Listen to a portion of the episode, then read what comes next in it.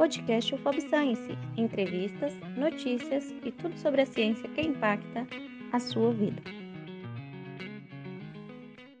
Olá, pessoal, sejam bem-vindos ao podcast UFOB Science. Eu me chamo Janine Almeida e sou estudante do curso de agronomia na UFOB Barra. No episódio de hoje, vamos falar sobre Alzheimer, um assunto para lembrar. E para conversar com mais gente sobre esse tema, teremos como convidada a psicanalista e pesquisadora Cosette Castro. Com pós-doutorado em Psicologia Clínica e Cultura pelo Instituto de Psicologia da Universidade de Brasília, a UNB, Cosette é uma das fundadoras do coletivo Filhas da Mãe. Seja bem-vinda, Cosette. É um prazer tê-la conosco nesse episódio que tem temática tão urgente, tão atual e tão relevante. Queremos saber sobre os avanços da lei distrital sancionada que garante prevenção, tratamento e apoio às pessoas com Alzheimer e outras demências, mas também assegura esses direitos aos familiares e cuidadores. Qual é o significado, Cosette, da sanção da lei número 6.926, de 2 de agosto de 2021? É um prazer estar com vocês, com todos os ouvintes, e essa lei é uma lei muito importante. É a primeira lei em nível distrital, eh, que é similar ao estadual, que é aprovada no país. Até então, as leis municipais que apareceram para prevenção ou tratamento de uma demência como Alzheimer, que é o tipo mais conhecido de demência, elas ocorreram falando apenas do paciente. O que, que ocorre com o Alzheimer? Uh, no, no, caso das demências em geral, e o Alzheimer em especial, uh, toda a família sofre, toda a família entra em sofrimento físico e emocional. Então, não podemos tratar ou pensar em tratamento apenas para os pacientes. Nós precisamos também tratar a família, inclusive para prevenir que as próximas gerações não adoeçam de estas ou outras demências ou outras doenças. É muito comum, por exemplo, que um, um, uma cuidadora familiar, eu falo no feminino porque a, a maior parte são mulheres, é muito comum que essas uh, cuidadoras familiares tenham uh, acidentes vasculares cerebrais, os AVCs, tenham problemas cardíacos ou tenham um câncer ou depois de alguns anos também apresentem demências. Então, nós queremos saúde para essas pessoas. Em termos práticos, para o nosso ouvinte compreender como essa lei altera e incrementa o enfrentamento, a prevenção, o tratamento e o apoio, principalmente aos familiares e cuidadores. Ela é muito inovadora e original, exatamente por ela levar em consideração uh, cuidadores e cuidadoras. Né? Então, esse é um aspecto fundamental. E ela não fala apenas de cuidadoras familiares e cuidadores familiares. Ela fala também de cuidadoras informais, que é um, uma categoria que, que foi criada para a gente uh, dar visibilidade né, e reconhecer o trabalho de amigas e vizinhas que cuidam aquelas pessoas que não têm familiares ou moram sozinhas uh, numa determinada cidade, região ou comunidade. Então, esse é algo muito importante. E a outra, a gente também olha para as cuidadoras e cuidadores profissionais, né, que também precisam de uh, cuidado uh, físico, porque há uma sobrecarga física, pegar pessoas, carregar pessoas, banhar pessoas que não estão uh, nas suas condições cognitivas, de linguagem, né, que não, não consegue reconhecer as, as demais pessoas, não é algo fácil. E, e lidar com pessoas né, que estão com problemas que não têm cura também não é algo fácil e atinge nas questões emocionais e pode gerar sofrimento mental. Então, essa é uma parte muito importante. Uma segunda parte que eu ressaltaria é o fato de que nós pedimos na lei, foi aprovado, uh, nós pedimos na lei uh, um, a criação de um centro de referência no Distrito Federal, tá? Uh, um, um, centro de referência no Distrito Federal que ele, ele possa fazer pesquisa se auxiliar no tratamento das pessoas que já estão enfermas e de seus familiares. Porque, veja, a, a, gente faz um foco na cuidadora ou no cuidador familiar, aquela pessoa que fica responsável, mas atinge, né, atinge toda a família em diferentes graus. Né? Ou seja, pode gerar outras doenças uh, em toda a família. E quando eu falo de doenças, isso é, elas ocorrem diretamente pelo convívio com a pessoa enferma ou também pela questão financeira, porque há um empobrecimento dessas pessoas. E eu acho que esse é, é um, um, uma questão muito grave. O orçamento da família vai sendo comprometido em cada fase da doença. Cada fase que, que vai, na, na medida que a, a doença vai piorando, vai se agravando, as pessoas vão ficando sem dinheiro né, para poder ajudar. E aí a familiar né? A cuidadora familiar precisa sair do emprego, ela precisa ir para outro lugar, ela precisa se dedicar totalmente à casa, ela deixa os seus projetos de vida, às vezes ela deixa o cuidado da sua própria casa, dos seus próprios filhos, para se dedicar integralmente àquela pessoa que está enferma. Nós temos também campanhas públicas, né, que isso é, é, é a gente está pedindo e foi aprovada na lei embora o governador do Distrito Federal tenha, uh, tenha tentado uh, barrar, vetar essa, essa parte, nós pedimos campanhas públicas constantes né, para toda a população. Primeiro, para tirar o preconceito, porque existe muito preconceito com a pessoa idosa e existe o preconceito também com as pessoas que estão enfermas. E aí, a única forma da gente trabalhar com isso, a única forma é trabalhando e dando informações para as pessoas sobre o que, que é, né, sobre o que, que é as, o que, que são as demências e o que, que significa o Alzheimer, que é o tipo mais comum. De que forma uh, aparece. Muitos pacientes, por exemplo, eles têm crise de perseguição, eles têm alucinações, eles ficam mais, uh, eles ficam mais violentos.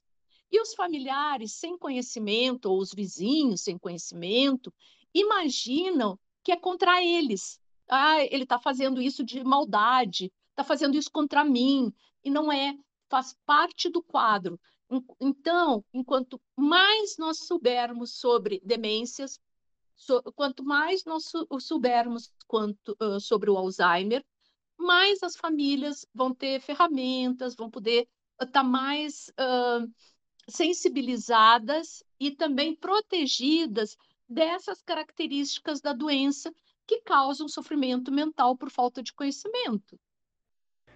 A lei também menciona a possibilidade de criação de um centro de referência de pesquisa, prevenção e tratamento da doença de Alzheimer e outras demências, formado por equipes interdisciplinares de profissionais da saúde e áreas afins. O Distrito Federal já conta com alguma iniciativa nesse sentido? Sim, o, o Distrito Federal tem uma iniciativa no Hospital Universitário de Brasília, ligado à UNB, a Universidade de Brasília.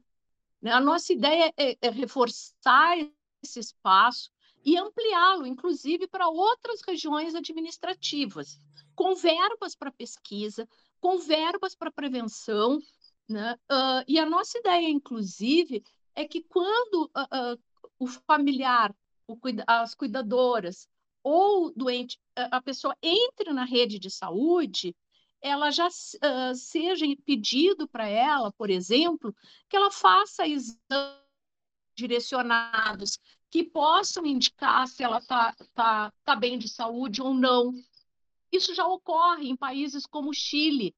A previdência de, uh, social de lá, ela já pede aos, uh, às pessoas, desde a adolescência, desde a, a, a juventude, que elas façam exames que, que possam ir fazendo um acompanhamento, seja de demência precoce, que são casos muito raros, apenas 7% que ocorrem, mas que pode acontecer a partir dos 38, 40 anos, uh, ou das demências em si, que, que em geral se apresentam a partir dos 65 anos. Sabemos que o coletivo Filhas da Mãe se articulou para que essa lei distrital fosse aprovada. Você pode falar um pouco mais sobre o papel do coletivo nesse contexto?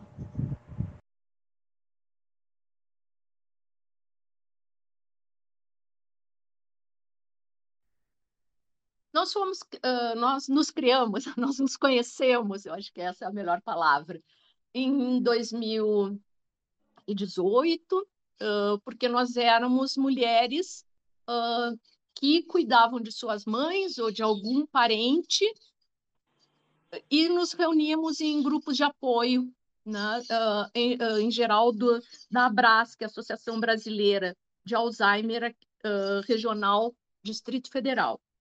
E a partir deste grupo de apoio, nós nos demos conta, a mesma coisa que a gente se deu conta na lei, que é tem muita informação uh, de como tratar depois que a doença está instalada, né? ou seja, direcionada à pessoa doente, mas tem muito pouco apoio para cuidadoras e cuidadores familiares. Ou seja, a gente só era informada sobre como cuidar, mas não como fazer o autocuidado, como praticar, como encontrar tempo para isso. E aí, em 2019, né, a gente começou a pensar, ia nos reunir, e dizer, vamos criar um grupo, um grupo de apoio para cuidadoras. E quando eu falo cuidadoras mulheres, eu estou falando de 96% do universo de cuidadoras total, assim, incluindo as profissionais, e de 83% quando a gente fala uh, de cuidadoras, uh, cuidadoras familiares. Ou seja, eu estou falando de uma maioria realmente. Né? Então, quando a gente pensou o projeto do coletivo, nós pensamos em cuidado, sim, as pessoas precisam de informações de como cuidar, cuidar melhor, né? São informações básicas que, uh, desde as, essas questões das características da doença, da evolução, do dia a dia, né? Que vai desde dar banho, medicação, a pessoa bota fora a medicação, não quer tomar, tenta morder, dá pontapé, né? Uh, grita, diz que estão matando, que sequestraram. Tem várias circunstâncias que diz respeito ao cuidado. Mas tem um outro lado que é o que nos interessava, é uh, como incentivar essas mulheres ao autocuidado. A partir disso, nós fizemos várias ações porque também nós ficamos pensando que, ok, nós estamos falando no nível individual, né, da pessoa doente de um lado, das cuidadoras e cuidadores de outro, familiares de outro, mas ainda nós estamos falando do, do, do indivíduo e da estrutura familiar. E aí nós nos demos conta, nós fomos atrás e buscamos informações e descobrimos que não havia políticas públicas e as poucas, raras que havia, não falavam das cuidadoras, da, do outro lado, né? De quem dava dá sustentação para essas pessoas doentes e quem acaba ficando doente também. Então, nós passamos a pensar em políticas públicas, que era um outro lado da moeda. Uh, quando a gente pensa, começou a pensar o que, que nós vamos fazer, uma das coisas que nas nossas conversas, nós começamos com uma coordenação de cinco mulheres, né? E abertas para homens participarem, não na coordenação, mas no, grupo em geral, né? porque o cuidado não tem gênero, embora tenha si, sido colocado gênero no cuidado. Uh, então, nós pensamos assim: a gente não dá mais risada, nós não nos divertimos mais. Cada vez que a gente pensa em cuidado, a gente, fica, a gente pensa em, na vida, é, tudo é um sofrimento, é dor? A gente não consegue ficar alegre, porque é muita responsabilidade, é uma carga muito grande. E é muito doloroso também ver um ente ido morrer dia a dia, perder a memória dia a dia. Porque é uma forma da gente morrer também, a gente desaparece na vida deles, a gente é apagado. Né? Então, nós começamos a pensar a alegria. A alegria, o lúdico, como espaços de vida e de saúde mental. E nós criamos um bloco que se chama Bloco uh, uh, Filhas da Mãe, que saiu a primeira vez uh, no Carnaval de 2020. Nós primeiro fizemos todo um trabalho com as cuidadoras de oficinas de samba no pé, oficinas de estandarte, oficinas de de tudo, tudo que estava envolvido com carnaval, né, com, com sambar, e, nós fizemos esse trabalho com voluntárias durante três meses. E enquanto isso, nós íamos construindo nossos estandartes, as nossas bandeiras, né, os nossos adereços, a, a nossa apresentação. E, e, esse eu acho que foi a primeira, uma primeira atividade bem forte do grupo, que nós conseguíamos reunir as pessoas duas vezes na semana para participar dessas oficinas, as pessoas iam se conhecendo, se aproximando, às vezes muito envergonhadas, né, de rir, de brincar. Elas fugiam praticamente de casa, deixava a cuidadora um minutinho, saíam muito culpadas, né? uh, mas conseguiram encontrar ali um espaço de alegria e de vida, e que a vida é possível, e que só redescobrindo a alegria e o autocuidado uh, seria possível cuidar.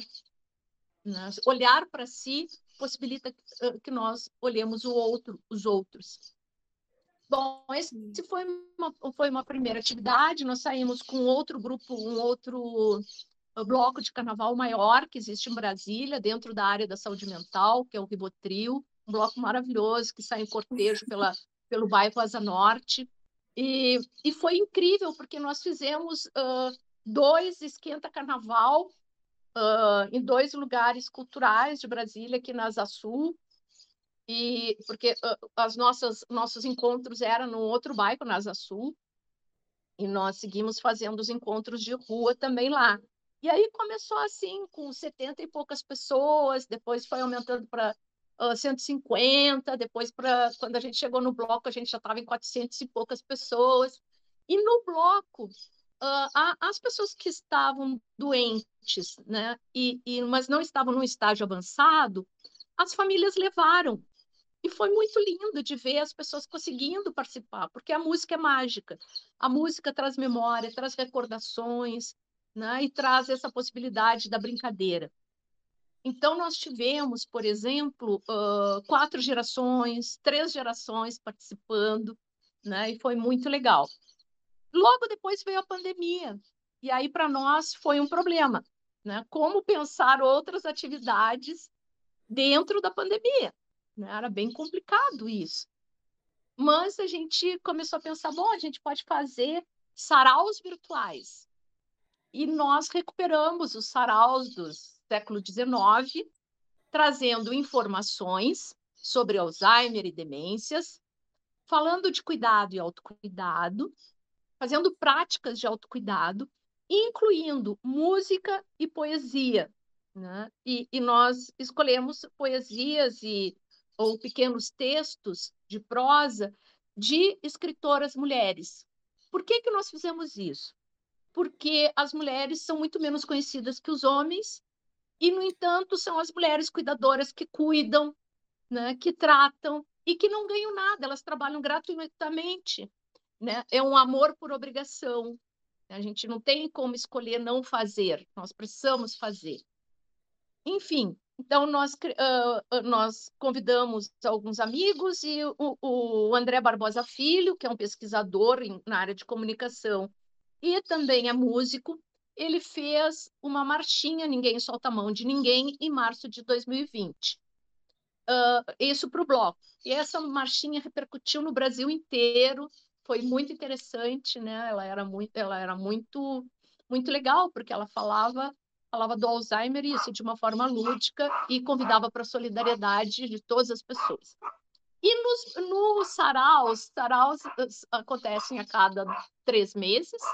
Nós convidamos músicos e, e uh, poetas e poetisas amadoras uh, de todo o Brasil e de fora do Brasil também nós já tivemos apresentações da Espanha, de Portugal.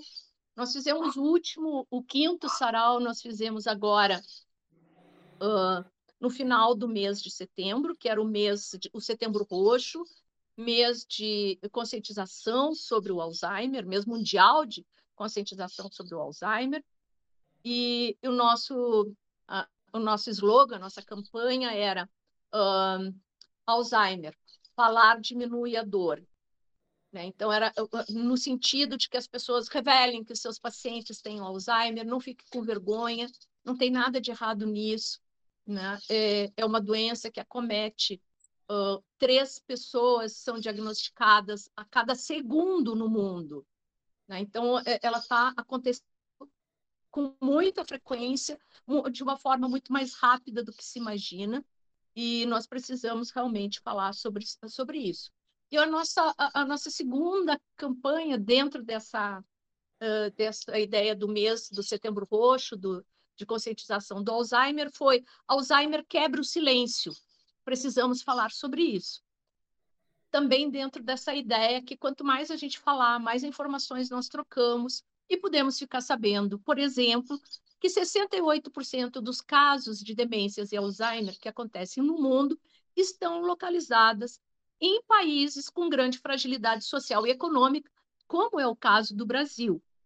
E no Brasil não se sabe muito bem quantos uh, uh, milhões de pessoas já estão acometidas.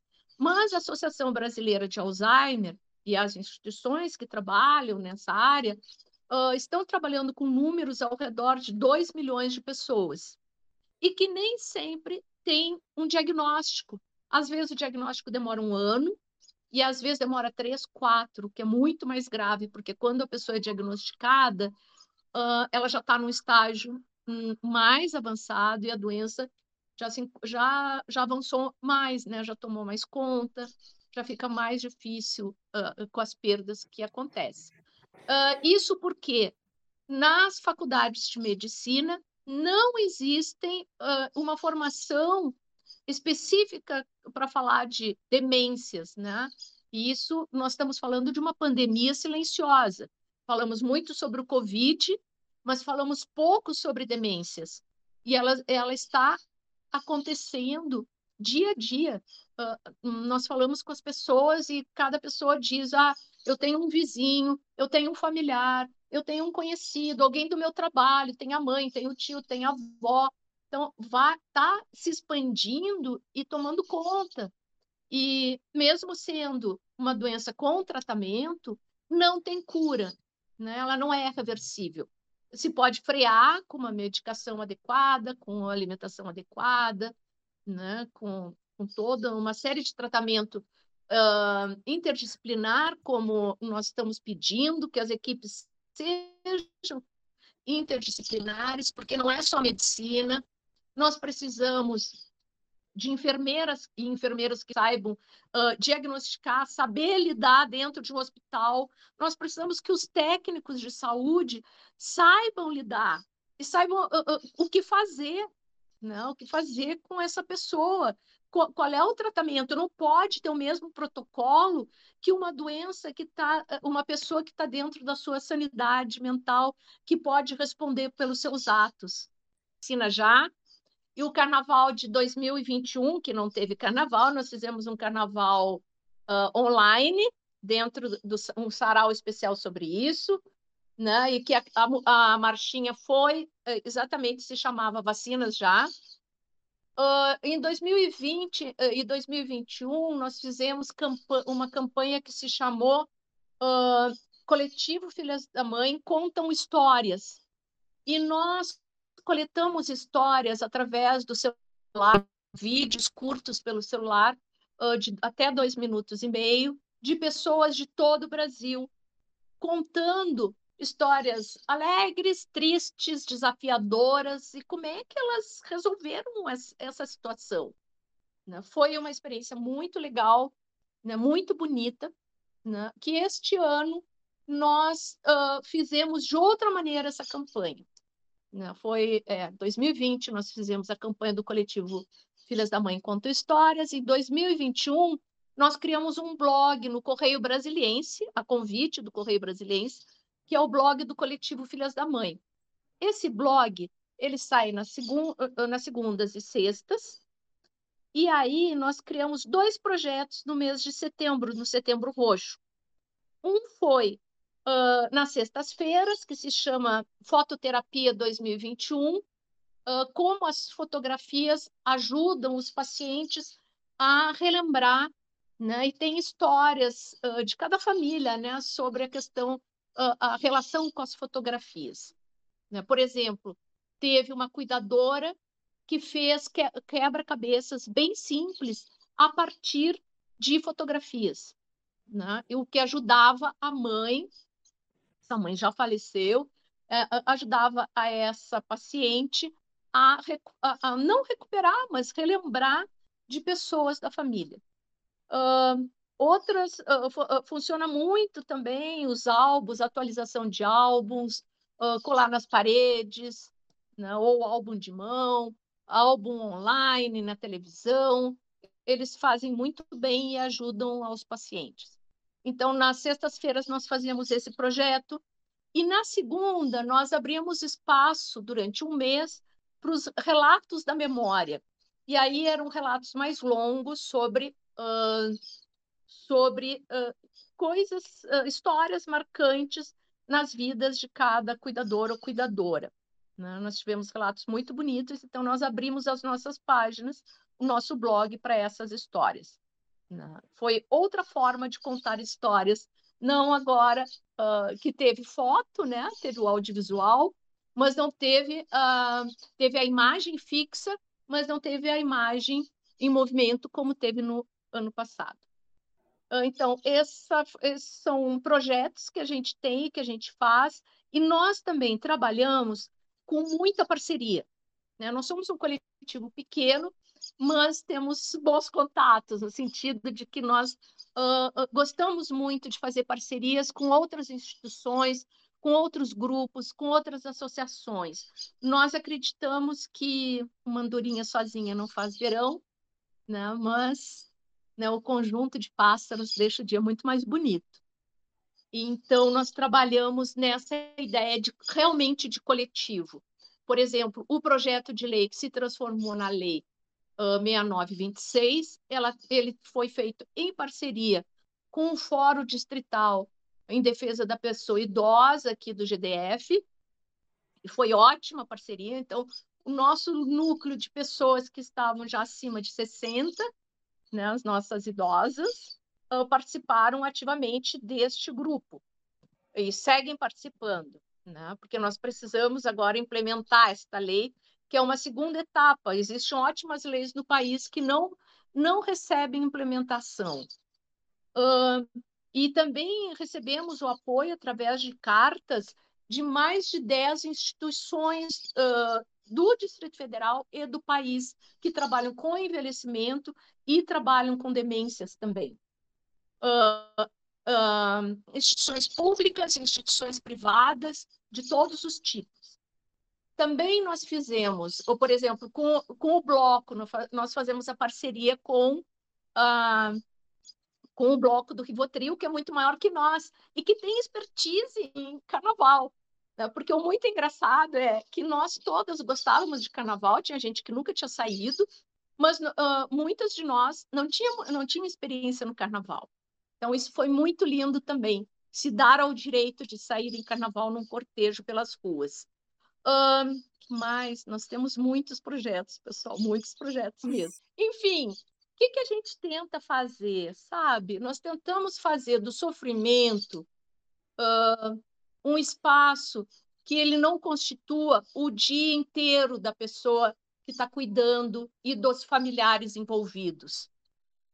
Cosette, você é filha única, cuidou de sua mãe que teve Alzheimer e fundou o coletivo Filhos da Mãe. Pode nos falar um pouco sobre essa vivência e de que modo essa lei impacta a vida daqueles que têm contato direto com a pessoa adoecida? Quando a lei for implementada, porque ela recente, recém foi aprovada, e eh, nós dizemos que a aprovação da lei é só uma parte, né? depois é a derrubada de vetos, né? conseguir que todos os vetos sejam derrubados e a lei seja integral, como, por exemplo, tem uma coisa que nós estamos reivindicando, que é a criação de moradias coletivas para as pessoas uh, acima de 60, né, que, uh, que elas possam uh, estar com outras pessoas e não vivam sozinhas. Isso foi vetado pelo governador. E, principalmente, a implementação da lei, aí nós vamos ficar mais contentes ainda, quando a gente vê, conseguir acompanhar que essa lei vai sair do papel e ela vai estar em todos os espaços públicos. Nas escolas, para que os, os netos, né, sobrinhos, bisnetos, entendam o que está acontecendo com seus parentes, na, na população adulta, para que elas possam, inclusive, uh, identificar quais são os primeiros sinais e não espere o familiar se perder na rua, sofrer um acidente porque não consegue mais dirigir o carro, né? ou perder dinheiro porque não sabe mais lidar e pode ser assaltado, roubado, ludibriado, ou perder a, uh, o cartão. Enfim, uh, nós esperamos que essa lei, se ela não ajudou algumas pessoas que estão no coletivo, que já não tem mais os familiares, mas seguem como voluntários ajudando, que outras gerações e outras pessoas que estão passando por essa situação ou que logo vão descobrir que vão passar por essa situação, que essas pessoas tenham já uh, um caminho para percorrer, que elas não tenham que passar pelas dificuldades que a gente passou. Ou seja, a nossa ideia é facilitar a vida das pessoas, né? ajudar uh, com que elas possam lidar com isso de uma forma melhor, seja do ponto de vista físico, seja do ponto de vista emocional. Nós observamos que você é uma defensora incondicional do SUS. Atualmente, de que modo o SUS dá suporte ao paciente com Alzheimer e aos cuidadores e familiares? Então, uh, por exemplo, é, o, o SUS é essencial para as famílias de baixa renda, porque essas famílias não têm dinheiro para comprar fralda geriátrica, não têm dinheiro para comprar medicação, não têm dinheiro para comprar sonda para se alimentar. Né? Uh, tem pessoas que não conseguem mais, esquecem como é comer, como é que é se alimentar, ou que não, tranca a garganta e, e só por sonda pelo estômago que consegue se alimentar. Tudo isso o SUS fornece, além de, de ter profissionais como geriatras, cardiologistas uh, uh, e outras atividades que auxiliam as pessoas. Então, o SUS é fundamental. O SUS também faz encontros de familiares, de redes de apoio de familiares, seja atra através de cada estado dos governos de cada estado, apoiando iniciativas de cada estado. Então, nós precisamos sim, se as pessoas de classe média se endividam e empobrecem né, por causa do alto custo do tratamento das demências, que podem durar ao longo de 20 anos, imagina as pessoas que já se encontram em fragilidade social e econômica. Imagina esses mais de 14 milhões de desempregados ou de 39 milhões de pessoas que se encontram na informalidade. Eles com certeza estão desesperados. Cosette, estamos chegando ao final da nossa entrevista. A gente deixa esse espaço para que você possa deixar uma mensagem aos nossos ouvintes. Fique à vontade, por favor. Uh, quando se descobre que uma pessoa querida tem demência, dá muita tristeza, frustração, porque nós não conseguimos salvar essa pessoa. Nós podemos tentar dar qualidade de vida da melhor forma possível. O mais importante é saber que você não está sozinho. Há muita gente como você se tornando da noite para o dia cuidador ou cuidadora. Procure grupos de apoio, como o Coletivo Filhas da Mãe, como a Associação Brasileira de Alzheimer do seu estado, da sua região, para pedir informações e poder, poder participar de atividades se manter informado, dar espaço para o autocuidado é essencial para que você se mantenha saudável. Então, procure ajuda. Procure ajuda, procure ajuda. Você não está sozinho, você não está sozinha. Obrigada, Cosette, por aceitar nosso convite e por compartilhar suas vivências, impressões e as vitórias que a sanção da lei distrital que instituiu prevenção tratamento e apoio ao paciente com Alzheimer, estendendo esses direitos aos cuidadores e familiares, bem como os desafios que ainda temos pela frente no enfrentamento a essa doença que, segundo pesquisas, já cometeu só no Brasil 1,2 milhões de pessoas. Terminamos aqui mais um podcast UFOB Science. Obrigado a você que nos acompanhou até aqui. Te esperamos no próximo episódio. Ah, nos ajude a divulgar a ciência que impacta a nossa vida. Compartilhe esse episódio com sua rede de amigos e colegas de trabalho. Conto com você. Colaboração técnica, redação, Araci Soares, Emily Sequeira, Felipe Carvalho, Janine Almeida e Sara Pires. Edição, Emily Cerqueira, Ellen Hilda, Kimberly Santos, Luan Rafael Alcântara, Mariana Farias e Rafael Edit. Voz, Janine Almeida. Supervisão e orientação, Adriano David, Fernanda Vasques, Ivanir Maia, Jaime Honorato Júnior, Leandro Brito e Samuel Alvarenga. Nos acompanhe nas redes sociais. Nosso Instagram é podcast Science e estamos nas plataformas YouTube, Spotify e iTunes.